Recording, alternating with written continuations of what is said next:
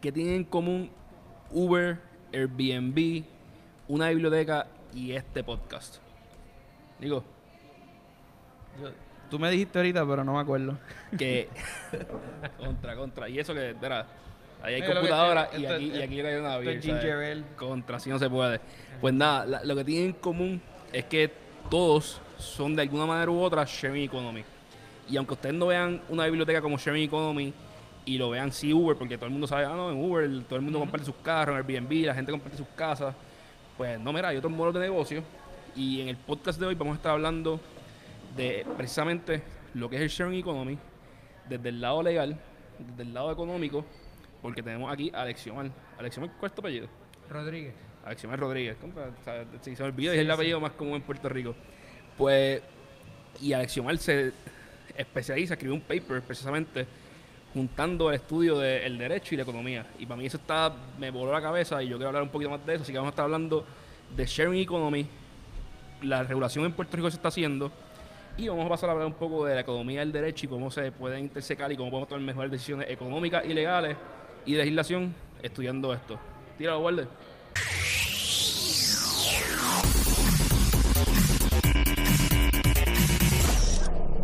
Bueno, estoy aquí de nuevo con Nick Pastrana y Aleximer Rodríguez. Mi nombre es Edgardo Vicenti. Esto es Economía con Calle, antes formalmente conocido como en términos económicos. Eh, y nada, hoy vamos a estar hablando de el sharing economy. Y yo empecé hablando de que Airbnb, Uber, bibliotecas y este podcast. Todos son sharing economy. Yo, para, darle un, un caso de este podcast, como ustedes saben, este, el Jaguar Media, que es el, la compañía matriz de este podcast, la compañía que este podcast le pertenece, es de Jay Fonseca.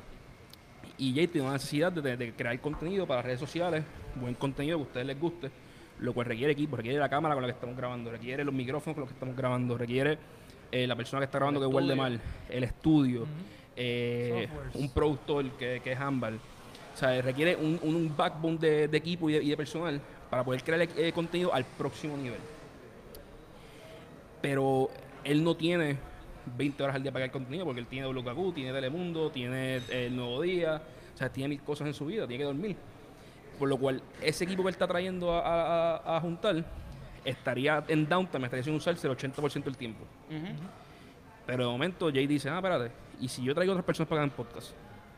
Si yo le doy un podcast de economía a Edgardo, y le doy un podcast de derecho a Vivian, y uno de religión a Joan. Con los mismos recursos que tenía que tener para su propio. Exacto.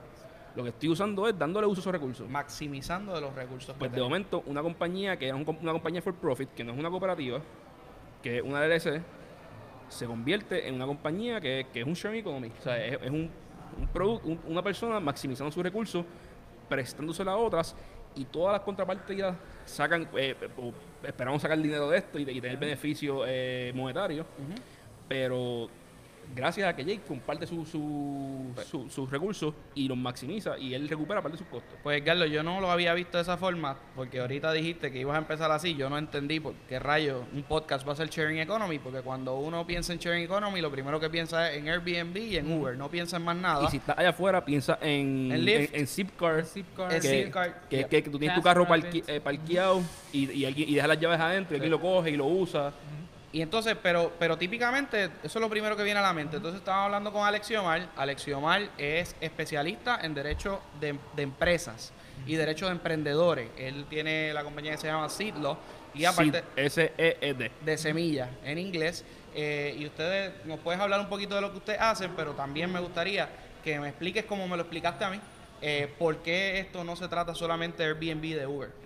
Bueno, eh, primero que todo, gracias por la invitación y gracias a- al público que nos está sintonizando y nos está viendo. Yo soy fan del, del podcast desde que empezaron. Yo dije, en términos económicos, luego economía con calle, y me parecía súper interesante, ¿verdad? Que por fin jóvenes y ¿verdad? de nuestra generación hablara de economía.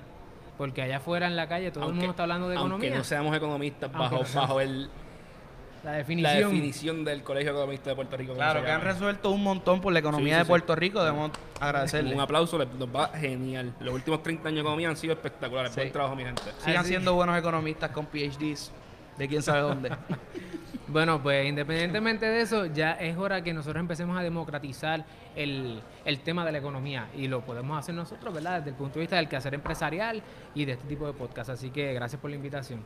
En mi caso, pues yo trabajo con, mi nombre es Alexio Rodríguez, como mencionaron, soy el fundador de Sidlo, eh, y nosotros pues básicamente lo que hacemos es trabajar con modelos de negocio que adelanten los valores eh, de la sustentabilidad, de las industrias creativas y de los negocios online, que eso es lo que ahora mismo, básicamente es lo que hacemos apostar en la juventud de Puerto Rico y en los modelos que nosotros tenemos aquí.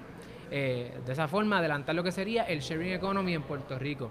Le estaba hablando a, a Nick que una de las cosas que nosotros estábamos nuestra, nuestra lucha con el tema de sharing economy es que cuando la gente habla de sharing economy piensan en Airbnb y en Uber. Eso es lo que piensan. Entonces, piensa, ahora mismo como hay diferentes situaciones en Estados Unidos donde la gente está criticando estos modelos de negocio, pues las personas dicen sharing economy, malo. Particularmente aquí en la ciudad de San Juan. Nick, tú tienes aquí...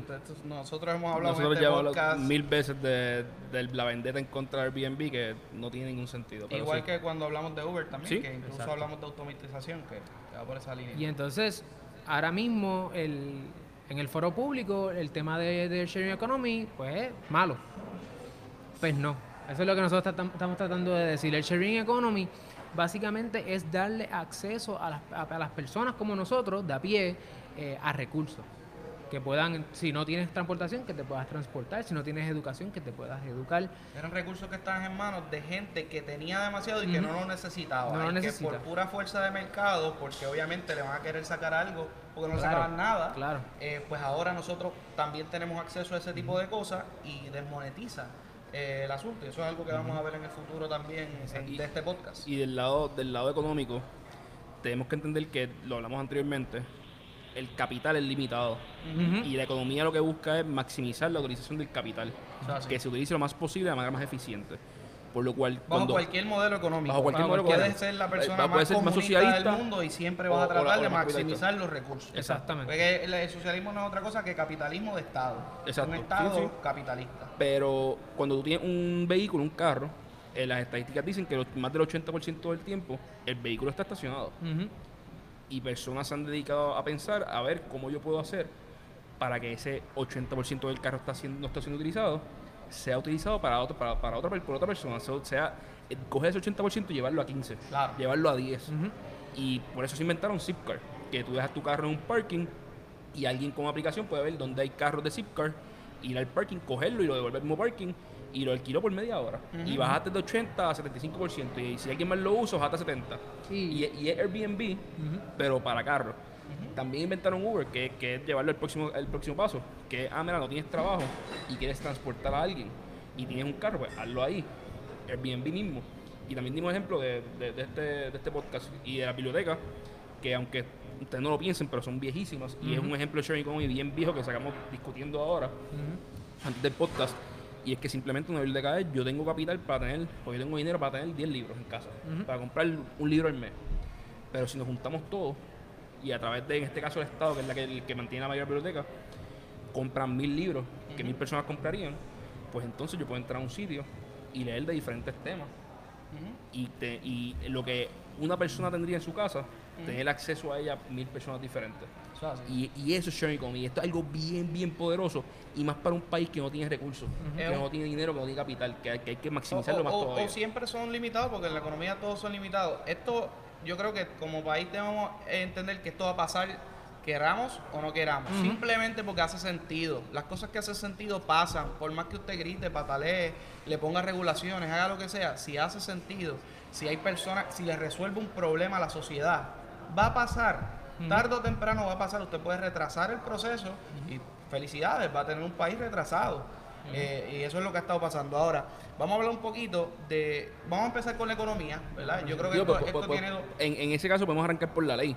Que se, que se está basando ahora mismo, que, que, se, que se está mirando para, arrancar rápido por ahí. Dame un break, porque yo creo que hay que sentar unas bases de, teoría económica en cuando hablamos de esto, ¿verdad? Vamos a aburrir al público un poquito. Un poquito, un poquito no. Este... Estás loco. Yo, yo me leí el paper de Alexiomar que escribió un artículo para revistas la parte divertida. Por eso. Y, por eso. Y, yo estuve. Voy a ahora para que entonces pasar a la ah, parte divertida que es de Alessio Mal. No, pero yo, hecho, yo, estuve bien entretenido por media hora leyendo. Vamos a hablar un poquito de economía, ¿ok?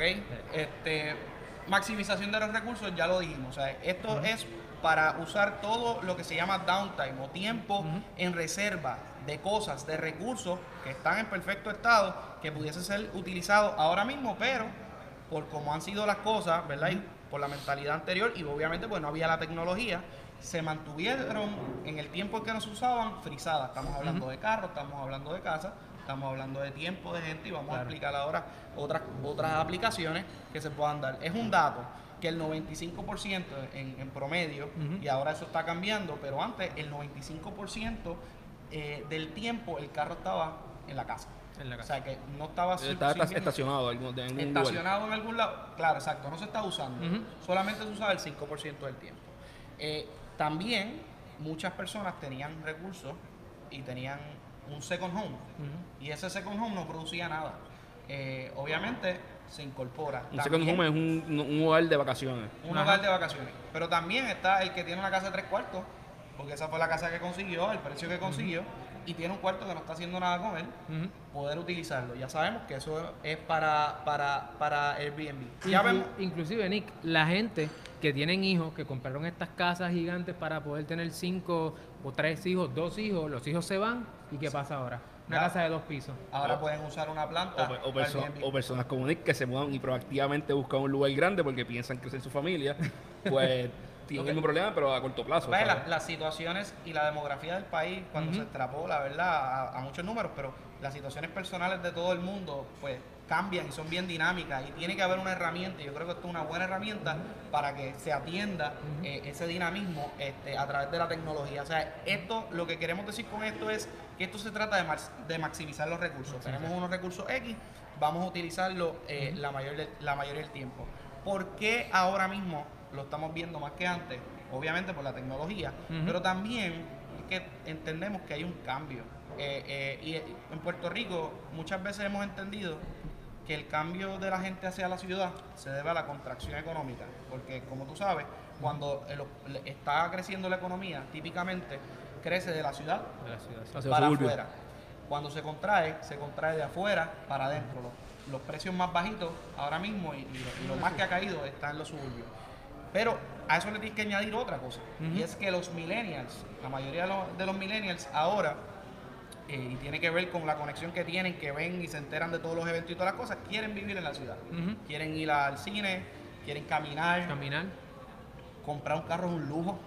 Este, y, en, y en muchas ciudades, aunque en Puerto Rico todavía no lo hemos visto, en muchas ciudades eh, los millennials se están mudando a la ciudad porque no quieren pagar 25 mil pesos en un carro, Más, acá- y sí. por- más pagar el préstamo El estudiantil. mantenimiento, el carro, o sea, se, se vuelve una carga económica y, y nosotros que heredamos la crisis de nuestros padres como millennials, tenemos que bregar con esto.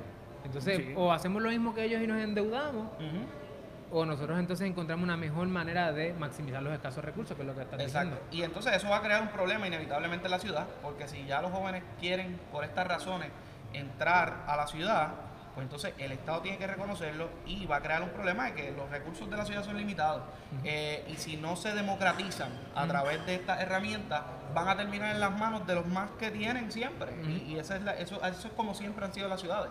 Las ciudades eh, típicamente son para la gente de high net worth individual y, y gente que cobra billetes. Entonces ahora, gracias a Dios, hemos tenido la oportunidad de, de que más millennials y más millennials entren a la ciudad y no tengan que estar pagando por estos servicios y esta renta y a lo mejor puedan rentar un, un- un cuarto extra o a lo mejor puedan moverse en Uber cuando vayan para distancias largas. O sea, y ese tipo de cosas yo creo que, que las tenemos que reconocer este, para, para saber de qué estamos hablando. O sea, estamos a- tenemos que verlo en términos espaciales. Es como, como yo pienso. O sea, esto es como geografía económica.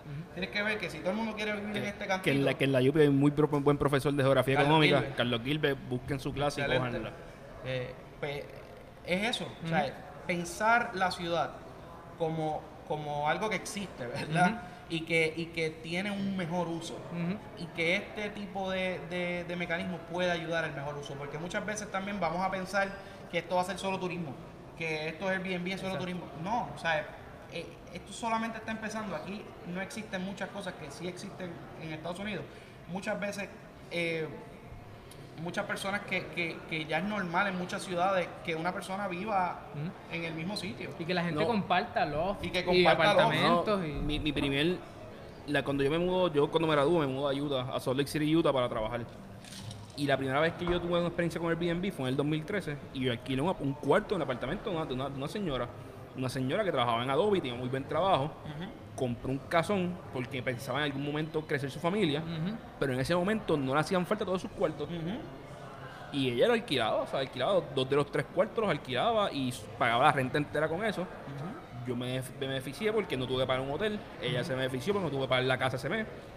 Y, y- y todo el mundo gana, o sea, es, es algo... En las ciudades grandes se ha dado que viene como un hay algo que es como Airbnb, pero es para periodos más largos de tiempo, Sí. de mes a mes. Y eso es bien grande porque para la relocalización, Sí. y en Puerto Rico, que si tú te estás relocalizando para la ciudad y eso, Igual mano, que- igual que- conseguir una renta no es fácil. Igual que nosotros mismos, ¿sabes? Tú trabajas, has trabajado un montón en Shared Office Space. Yo he tenido Shared Office Space. Yo. Tú también trabajo en en- Shared Office. O sea, hoy en día yo voy a ver un cliente y llevarle un Starbucks, mira, mano, se puede, pero me, me veo bien startupish. Lo llevo lo llevo a un Shared Office donde puedo tener una, un conference room, puedo tener mi pizarra, puedo tener un, una proye- un Una proyector, vista. puedo- tengo vista, el, el sitio se ve bien. Y no solamente yo me siento bien trabajando allí y produzco más porque me siento bien, sino que mi cliente está más complacido porque fue un sitio legit ¿sabes? Y, y está más tranquilo haciendo negocio conmigo. Pero yo no tengo el, car- el, el- el cargo económico de tener que montar una oficina, Sí. Decorarla. furnish it, Decorarla, exacto, en español. Personal que te la atienda. Personal que atienda, que haya una secretaria, que, que haya un, alguien en el front desk, ¿sabes? Todas estas cosas. ¿Y cómo tú resolver? Ah, vamos a montarnos 15 locos como nosotros que estamos haciendo negocio y vamos a montar una oficina entre los 15. Exacto. Boom, ya todo está. Y eso también es sharing economy. Sí. Y fíjate, el asunto es, vamos a ver ese caso, sin ver Uber y sin ver Airbnb, Para quitarle el estigma. para quitarle el estigma. Sí. Imagínate que el regulador, el hombre de Estado, el alcalde O la alcaldesa. o la alcaldesa, gracias, decida decir no, no me gusta esa actividad que Carlos está hablando de share office space, ¿qué es eso? Eso tiene un nombre en inglés. No la quiero. ¿Por qué? Porque ¿qué va a pasar con los ebanistas? Porque van a hacer menos muebles de oficina. Porque ahora nada más Porque tienen, ahora, tienen que hacer uno. porque ahora nada más uno para cinco personas. ¿Y, y qué va a pasar con la, con la, con la, con la recepcionista? Exacto. va a Pues, perder su empleo. Va a perder su empleo. Exacto.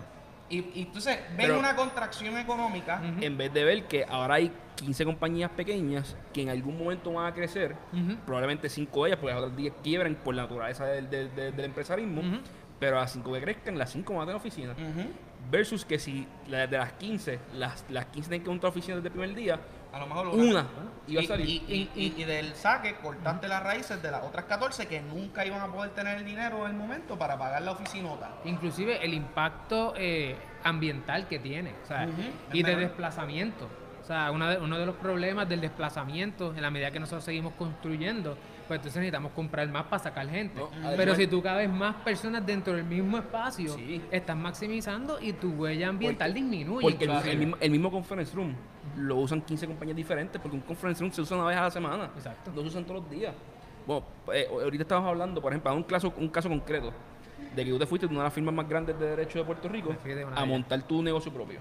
Y mucha gente te decía, ah, no has pagado, your, you haven't paid your dues. ujú.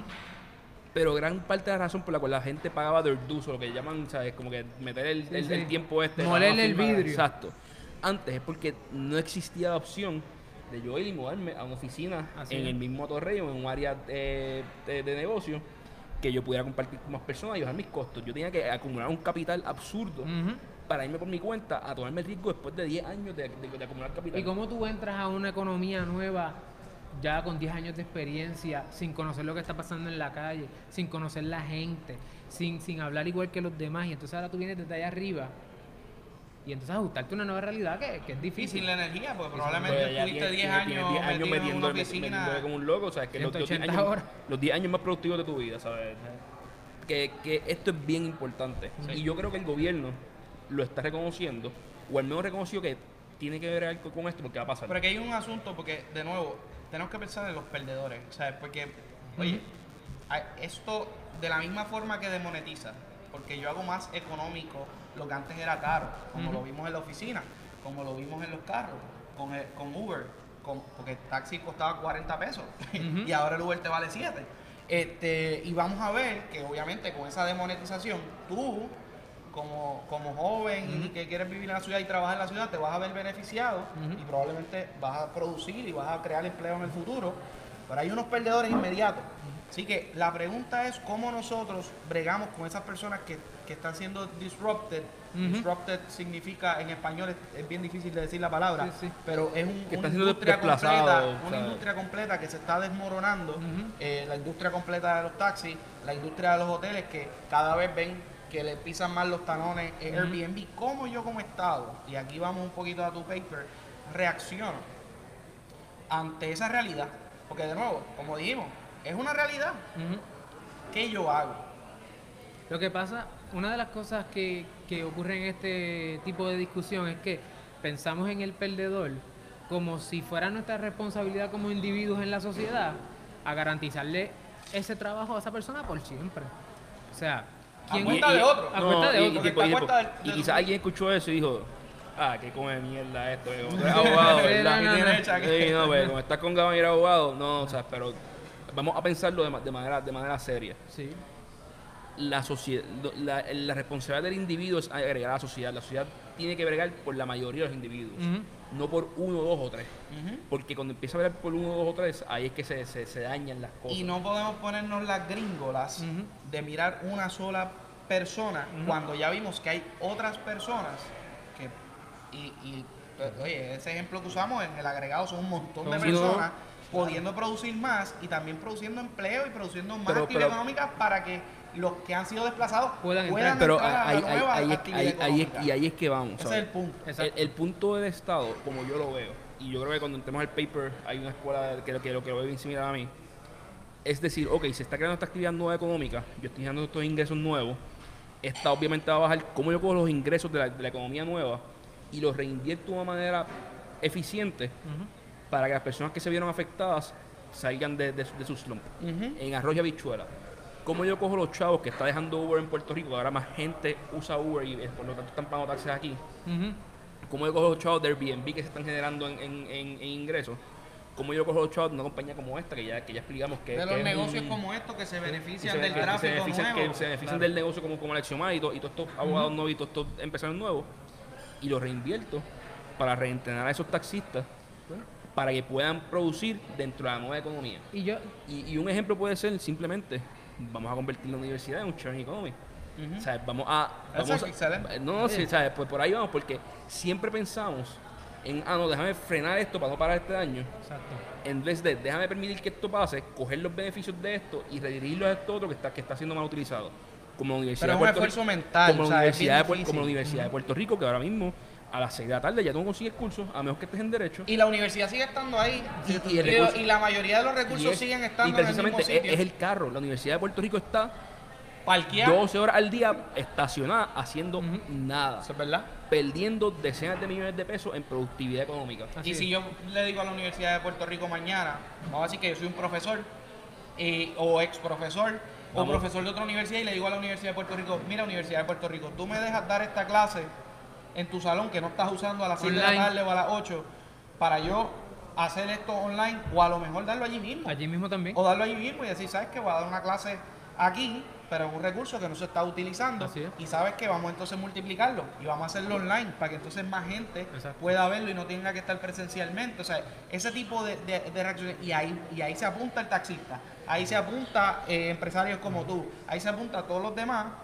aprender cosas nuevas para mejorar en, en lo que sea que sea su próxima em- empresa. ¿Y por qué entonces, siguiendo esa línea, por qué entonces, siguiendo la línea del taxista, el taxista, los taxistas no dicen, bueno, Uber es, esta, es este animal corporativo que viene aquí y cada uno se- es un ¿verdad? guía y nos está haciendo la competencia?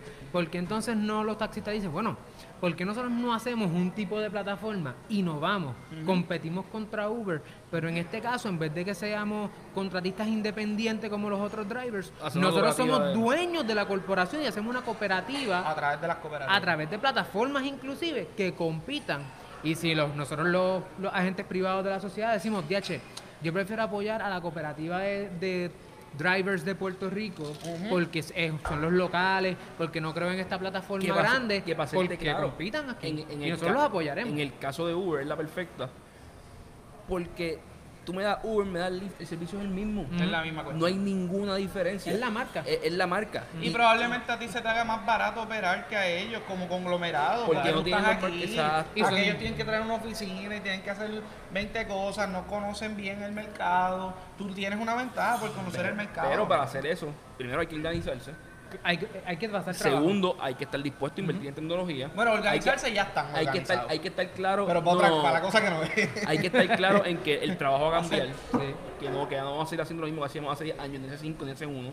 Que va a cambiar y que dentro de 5 años va a cambiar de nuevo. No, y, y viene pronto la No, y- y- y viene- cambio sin aún más pensar grande, eso, exacto. ¿sabes? Sin pensar en ese es un tema. reto mucho más grande. Sí. Pero, pero ahí es que estas industrias nos- y nosotros como, como ciudadanos tenemos que mirar, mira, hay que fortalecer esto, hay, hay que facilitarlo. El Estado entrar- está entrando en facilitarle a estos taxistas, a estos grupos, hacer esto.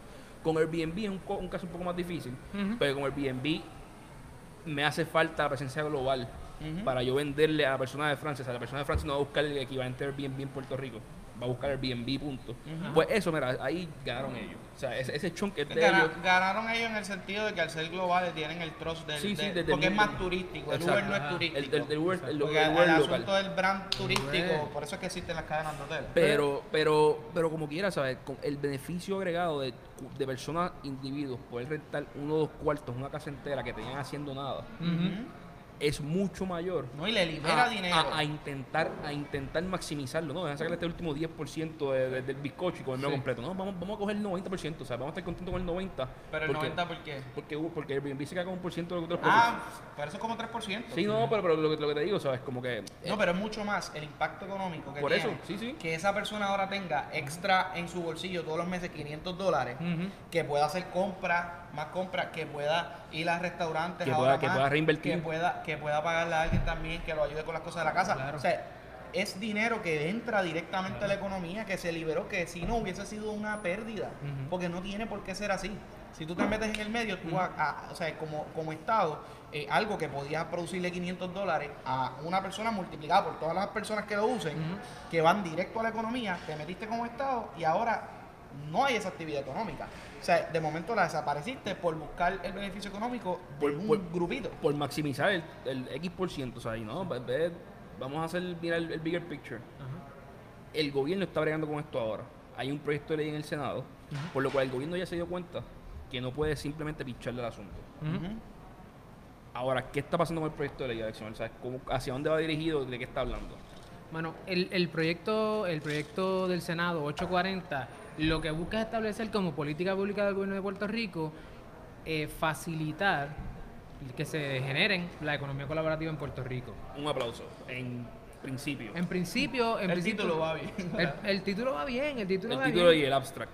Y obviamente ellos quieren entonces unir algunas agencias y establecer comités interagenciales con Ya, personas. ya ahí me está preocupando. Entonces, ahí es que es la parte, ¿verdad? Cuando quieren comenzar a, a regular, porque ¿cómo vamos a regular algo que está en constante movimiento y que toma muchas formas? Porque, por ejemplo, hablando de, de los Ubers y de los, de los riders que los drivers que podrían unirse y establecer su propio negocio, tú podrías competir contra un negocio como ese y que el Estado reconozca que, que la economía se va a mover y que va a evolucionar. Y supongamos que estos, estos taxistas digan, bueno, vamos a establecer una cooperativa donde, a través de una LLC o la forma que sea jurídica, donde ellos son sus propios dueños y además le dan mejores beneficios a sus drivers. Y, Y los, los drivers, de va- Uber van a se querer van a querer para mover acá. para acá.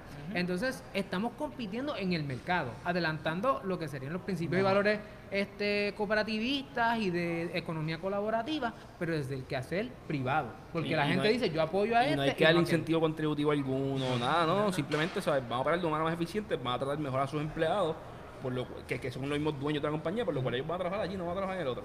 Exacto. Así que el mismo No, no, mercado y, se y está mejora el, encargando. y mejora el servicio. Porque si tengo las mejores personas trabajando para mi compañía, yo me, o sea, si yo doy los mejores eh, beneficios, yo me doy el lujo de coger los mejores. Claro. ¿Ves? Claro. Así que yo mejoro el servicio, le gané a Uber. Ahora, el- el- la ley que...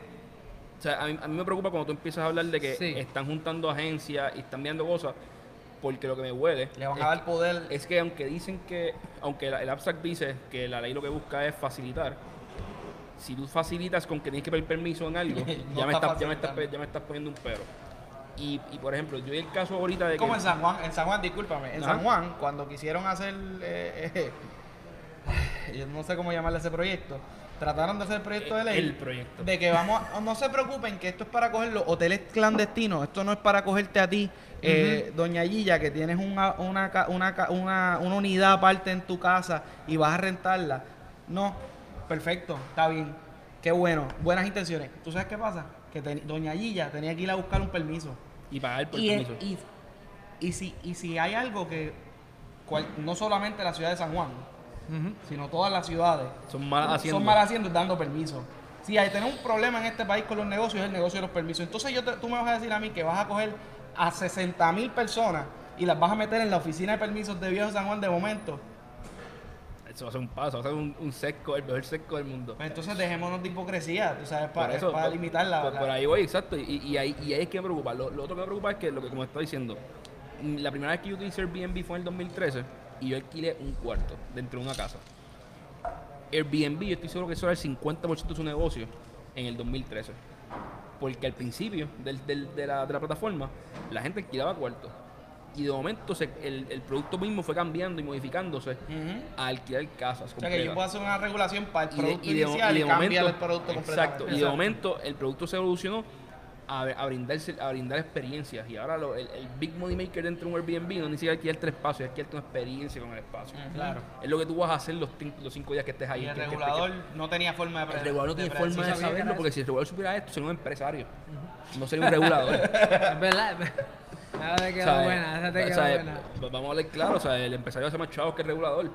Eh, por lo cual probablemente, a menos que sea una persona bien altruista y le encanta la regulación, pues vamos. Eh, y, y ahí es que yo me preocupo con esta ley. Porque genuinamente me preocupa el que, ok, el gobierno finalmente lo está reconociendo, pero en vez de entrar y decir cuáles son tus issues, ah, que cuando va, cuando alguien reporta un crimen que se cometió en un Airbnb, y no estoy diciendo que se cometan crímenes en Airbnb, estoy poniendo un supuesto la, la policía no llega a tiempo y, y- y el, y el crimen no se esclarece, por lo cual no se puede que no- la persona, la- el, el damni- el damnificado no puede sacar una, un- no puede recuperar su, su pérdida. Ah, pues yo voy a asegurarme como Estado de que existe una ley, de que existan los mecanismos para que, para que eso funcione. Ahorita estamos hablando, que- porque en tu paper está el ejemplo de un bike repair shop en el colegio de Mayagüez. un, un- un grupo de personas se juntaron, fueron poniendo eh, maquinaria en un área específica para que si a alguien en el colegio se le, se le daña la bicicleta, Vaya pueda la pasar por allí y arreglarla. Y yo digo, ok, pues cool. Si nosotros nos pusimos de acuerdo y hicimos algo así, y de momento que es el sharing que es economy, el sharing economy. y en su, en su base, y de momento viene alguien y lo daña, y yo llego a la policía y digo, mira, él lo dañó, y el policía dice, no, pero es que yo no tengo no hay una ley que yo pueda decir esto es de todo el mundo, y pues, no hay, pues ahí hace falta una ley. Porque hay un problema que el El tiene. problema es cuando el regulador no hace eso y dice, no, ah, pues hay que cerrar la cosa esa, O no, quitarle los no, permisos porque o- ahí o- se meten los, o los- igual- los bandidos. O igual, o igual de malo sería que el regulador diga, ah, pues ok, siempre y cuando sean tres personas que se juntan a hacer esto de X Se hacer. bajo estos parámetros, esta es la ley. Y ok, entonces si yo quiero evolucionar de esto, o sea, pues si nos juntamos y hicimos un bike repair shop, pero de momento yo quiero vender café en el bike repair shop, para comprar más piezas para el bike repair shop. Ah, no, pues eso no se puede. Porque eso no cae dentro de, dentro de la ley que se hizo, que no, que no, preví, que, que, que- que no predijo que esto iba a pasar. O, o inclusive, ¿qué es eso? ¿Una donación?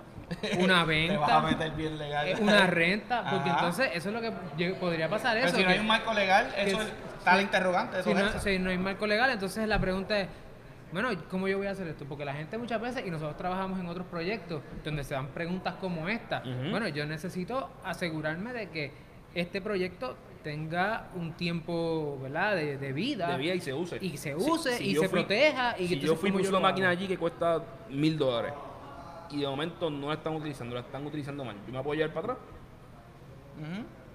Mira, me, el caso No, no, pero, a mí me pasó, por ejemplo, y, y es que está, está, está complicado porque mira esto. Para, para los huracanes, Ahí es que el gobierno se tiene que meter. Para el huracán. En Darle ese framework. pero mira, para el huracán, eso. que nosotros estamos discutiendo eso con los pueblos nuestros, nosotros tuvimos un problema quizás un poquito peor y gracias a Dios nos dimos cuenta a, a- a tiempo. Nosotros hicimos los Londres solares, los primeros Londres solares, siempre... Para dar un disclaimer aquí, Nick y yo somos board members de Pueblo Nuestro, Ujú. Alex Omar es un service provider de Pueblo Sí. Nuestro, legal.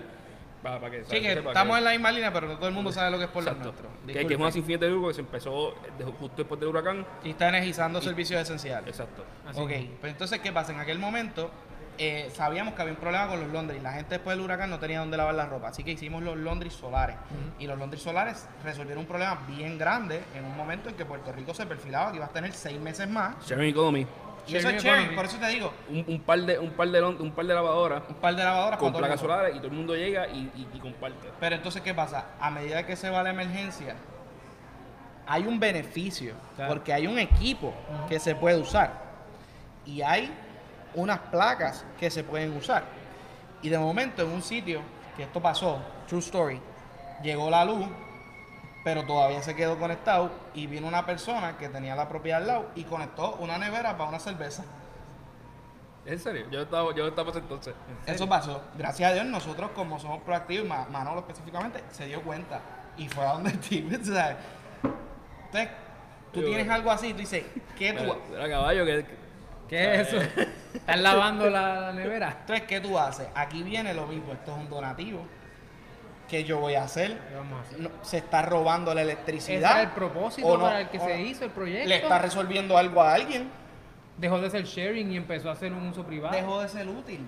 Entonces hay un asunto también de la utilidad, porque si ya llegó la luz ya no es útil.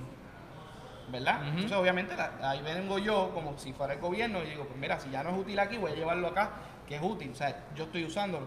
Pero lo que te quiero traer con este ejemplo es que, que, que hace falta el framework legal que hace poder- falta el para- framework, para el, el este yo, que voy a saber qué voy a hacer con este recurso cuando este recurso cambie.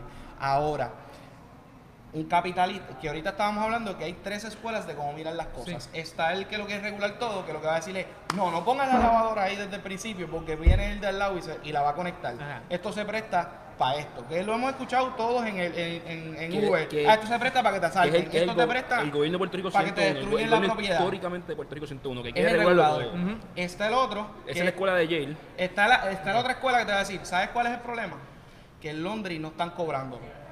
Porque si el Londres lo cobran, el Londres mismo, y tiene un dueño, el dueño mismo va a ver al que no se a roben maximizar, la luz y maximiza sus recursos. Ese es el de Chicago. Esa es la escuela de Chicago. Esa es la escuela de escuela, es la escuela de pensamiento la escuela de económico. pensamiento económico. que, que no es, li- que no es literalmente una escuela, sino que, aunque sí son universidades, Sí, sí, sí, tienen escuelas de economía, sino que son más de Filosofías. filosofías. de- Filosofía. de-. Estos son, para, para aclarar, esto es dentro del derecho, antes de la parte teórica del derecho, las personas analizan y los estudiantes y los profesores estudian cómo se hacen reglas. Básicamente. Entonces, en, Chi- en la Universidad de Chicago existe dentro de la metodología del Law and Economics, existe la, la Escuela de Chicago que, que es positivista, describe lo que ocurre.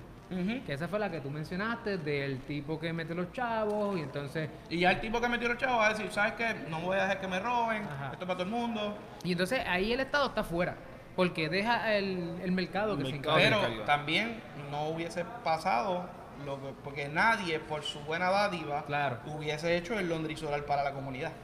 Que eso es lo que se pierde Eso es lo que se mucho pierde. la escuela de Chicago, que hay muchas actividades en la economía que son bien necesarias, son multiplicadoras de recursos eh, y, y resuelven un gran problema que jamás va a poder venir de la, de la empresa privada. No, y eso no, hay que No reconocerlo. lo digas muy alto, Bernardo nos escucha ahora mismo y, y, y baja. si no, que si fuera por mucho, hay que abolir el Estado. El Pero- seg- la segunda escuela es la de Yale, que entonces la que estábamos hablando, que dice Puerto Rico 101, que dice hay que regularlo todo. Exacto. Y entonces el problema de la regulación, de la regla, es que hiciste una regla para un tiempo específico, pasa el tiempo, la regla ya no aplica, ¿qué pasa ahora? O cambiaron, cam- el mundo cambió. El mundo- porque el mundo va cambiando. Alguien Sí, descubrió me quedé nuevo. con una regla vieja que no O- funciona para lo nuevo y lo nuevo nadie- está por la libre. o Pero esa peor- regla peor está aún, ahí. Peor aún, Sí, nadie, nadie porque nadie la algo porque no le permitieron experimentar. Porque cuando hay una regla, no te permite experimentar. Claro. Y entonces tú no te vas a mover porque hay una regla y tú no sabes si la regla te aplica, porque si lo que estás haciendo es la No, regla. es lo que está pasando ahora, Ahora mismo, mismo. en San Juan, que San Juan como vino, aunque fue un, in- un intento que fue fallido gracias al Señor, la gente no se siente cómoda haciendo la actividad que beneficia, los beneficia a ellos mismos y beneficia a la sociedad, Porque si yo no sé qué va a hacer el, el municipio de San Juan. Pues el municipio de San Juan, cuando vea que yo vaya a hacer chavo, me va a pedir que saque un permiso. Cuando vea que estoy haciendo chavo, me va a poner un impuesto. Entonces, creas una incertidumbre que, ¿sabes qué? Yo estaba pensando tener una propiedad aquí en Puerto Rico o quizás comprar una propiedad aquí, porque mi sueño siempre ha tenido, sido vivir en Viejo San Juan o en, Isla- eh, o en, o en Santurce o lo que sea, pero ¿sabes qué? no la puedo pagar y no voy a hacer la inversión bajo esta Porque hay mucha incertidumbre. incertidumbre jurídica. Mucha incertidumbre. ¿Sabes qué? Se quedó vacía la propiedad. Y la tercera escuela, entonces, es la de Virginia, que sería la escuela del Functional Law and Economics. Y esa tercera escuela lo que dice es, mira, vamos a dejar que la gente haga las cosas. Y el Estado lo que va a hacer es asegurarse de limpiar el camino mientras la gente se va moviendo. So, por ejemplo, en el caso que estabas mencionando, en vez de establecer, no, antes de montar aquí el Bike Repair Shop, tú tienes que cumplir con todos estos requisitos. Y tú dices, pero es que esto es nuevo, esto no se amolda a ningún otro modelo. Y dice, no, no, pero tienes que cumplir con esta ley. En vez de hacer eso, lo que hace es, se da la actividad económica, se monta. Vamos Oye, a- y vamos que Surge el problema, lo surge el lo problema y lo vamos atendiendo poco a poco a ver hacia dónde Y llega. no, y no es atenderlo con, ah, alguien se robó algo, voy a crear esta ley para evitar eso. No. Es como yo me aseguro alrededor, Alrededor. de que el sistema de policía funcione y alguien vaya ahí a, a- a dar Es servicio. un asunto de diseño. Cómo yo diseño Hay que las pensarlo, ¿eh? condiciones. Pero, yo no estoy regulando, ¿sabes? No. Yo estoy creando la, la infraestructura alrededor de que, ah, alguien tiene que, que demandar a otra persona. Pues como yo me aseguro que esa demanda se resuelve en un día, no en seis meses o Ujú. dos años. Sí, porque cuando pase, cuando pase Guille Zeta, si alguien eh, comete un crimen, como yo me aseguro que esa persona sea arrestada. Ujú.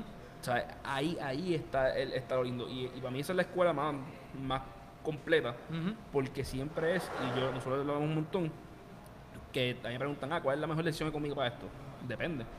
Vamos a de- mirarlo todo. Depende del, momen- de- del momento económico, la situación del país, la situación del área específica, y, y ese depende, es lo que esto tiene. Mira, hay algo que- mirar desde arriba. Eh, Obama, en, en una entrevista que le hicieron una vez, eh, el, el reportero le hizo una pregunta en una conferencia de prensa y le dijo, ¿sabes qué? Te voy a responder en la próxima conferencia de prensa.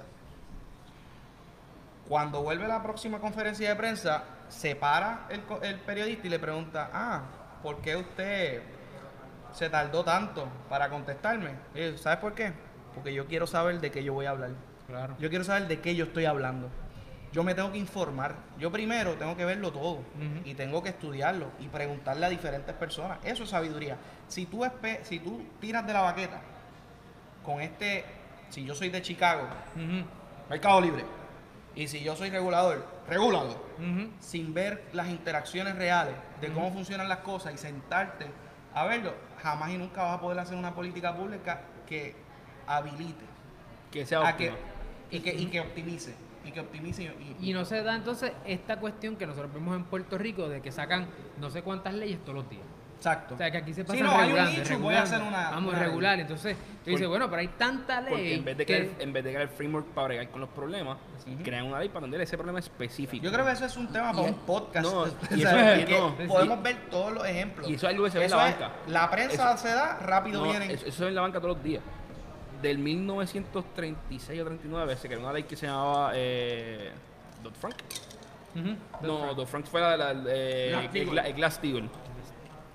Entre ese momento y el, do- y el 2008 no hubo una crisis bancaria gigantesca en todos los Estados Unidos. Porque esta ley era bien sencilla. Separaba los bancos de Estado de otros estados, separaba los bancos de las aseguradoras, o sea, hacía unas cosas bien amplias, un framework bien, bien robusto. En el, en el 99 la, la- la quitaron. Nueve años después hubo una crisis financiera gigantesca. La solución, en vez de volver al framework original, que era un framework fue el que lo pudo. bien sencillo, ¿sabes? Todo, literalmente un framework de, de cómo se puede operar. No, vamos a hacer, las, eh, vamos a hacer eh, Dodd Frank. Tiene 4.000 páginas. Y todos los años se añaden 500 páginas Eso- porque aquí se da cuenta de un loophole Y, nuevo. y se- esto se fue una guerra del dark side con el, con el lado claro. O sea, el dark side, quien quiera Que- que, que- que op- No, opine eh, un lado o el otro. Chicago arrancó dando el primer paso diciendo no, no, no pueden haber leyes. Pa, tumbé el Glass-Steagall. Ah, no quieres leyes, ahora te jodiste 10 años después con, el, con la regulación más comprensiva de la historia. Exacto. que, es un que no, hay- que no hay backlash. forma de darle, de, El, darle el la asunto vuelta. es que los mismos Chicago no fueron eh, true to themselves, no, no fueron honestos consigo mismos. ¿Por qué? Porque si tú lees al padre de, de la ideología capitalista, que es Adam Smith, te lo dice bien clarito en las reglas. Ver a los banqueros que se ponen bien creativos, no los dejes crecer tanto. O sea, estamos hablando que esto viene del principio de lo- Ujú. del capitalismo. De momento nos queremos hacer más capitalistas que Adam Smith y más Chicago que Chicago para desregularlo todo, se cae el mundo y entonces el backlash Eh. es de regulación y, hiperregulación y lo que crea eso es que ahora los bancos tienen unos equipos legales gigantescos y es una guerra quien gasta más chavos en talento legal. Y no hay innovación en la, en la zona de banco porque para el pequeño es bien difícil entrar No, y competir hace- con los hace- grandes, un creas unos grandes monopolios, el que pueda pagar por el equipo legal, porque el banco pequeño no va a poder eh, eh, competir, o sea, las cooperativas se quedan atrás. Y eso aplica en todos estos ven. modelos de negocio que en la medida en que el Estado asuma esta posición de querer sobre regular sin entender lo que está pasando, en vez de establecer un marco de referencia donde se, donde se aseguren valores y principios, ¿verdad? Donde digamos, mira, aquí lo importante es que se promueve la economía local, la sustentabilidad económica, social y, y ambiental y el cooperativismo entre nosotros los puertorriqueños en la medida en que el Estado entonces, en vez de ver eso como un marco de referencia,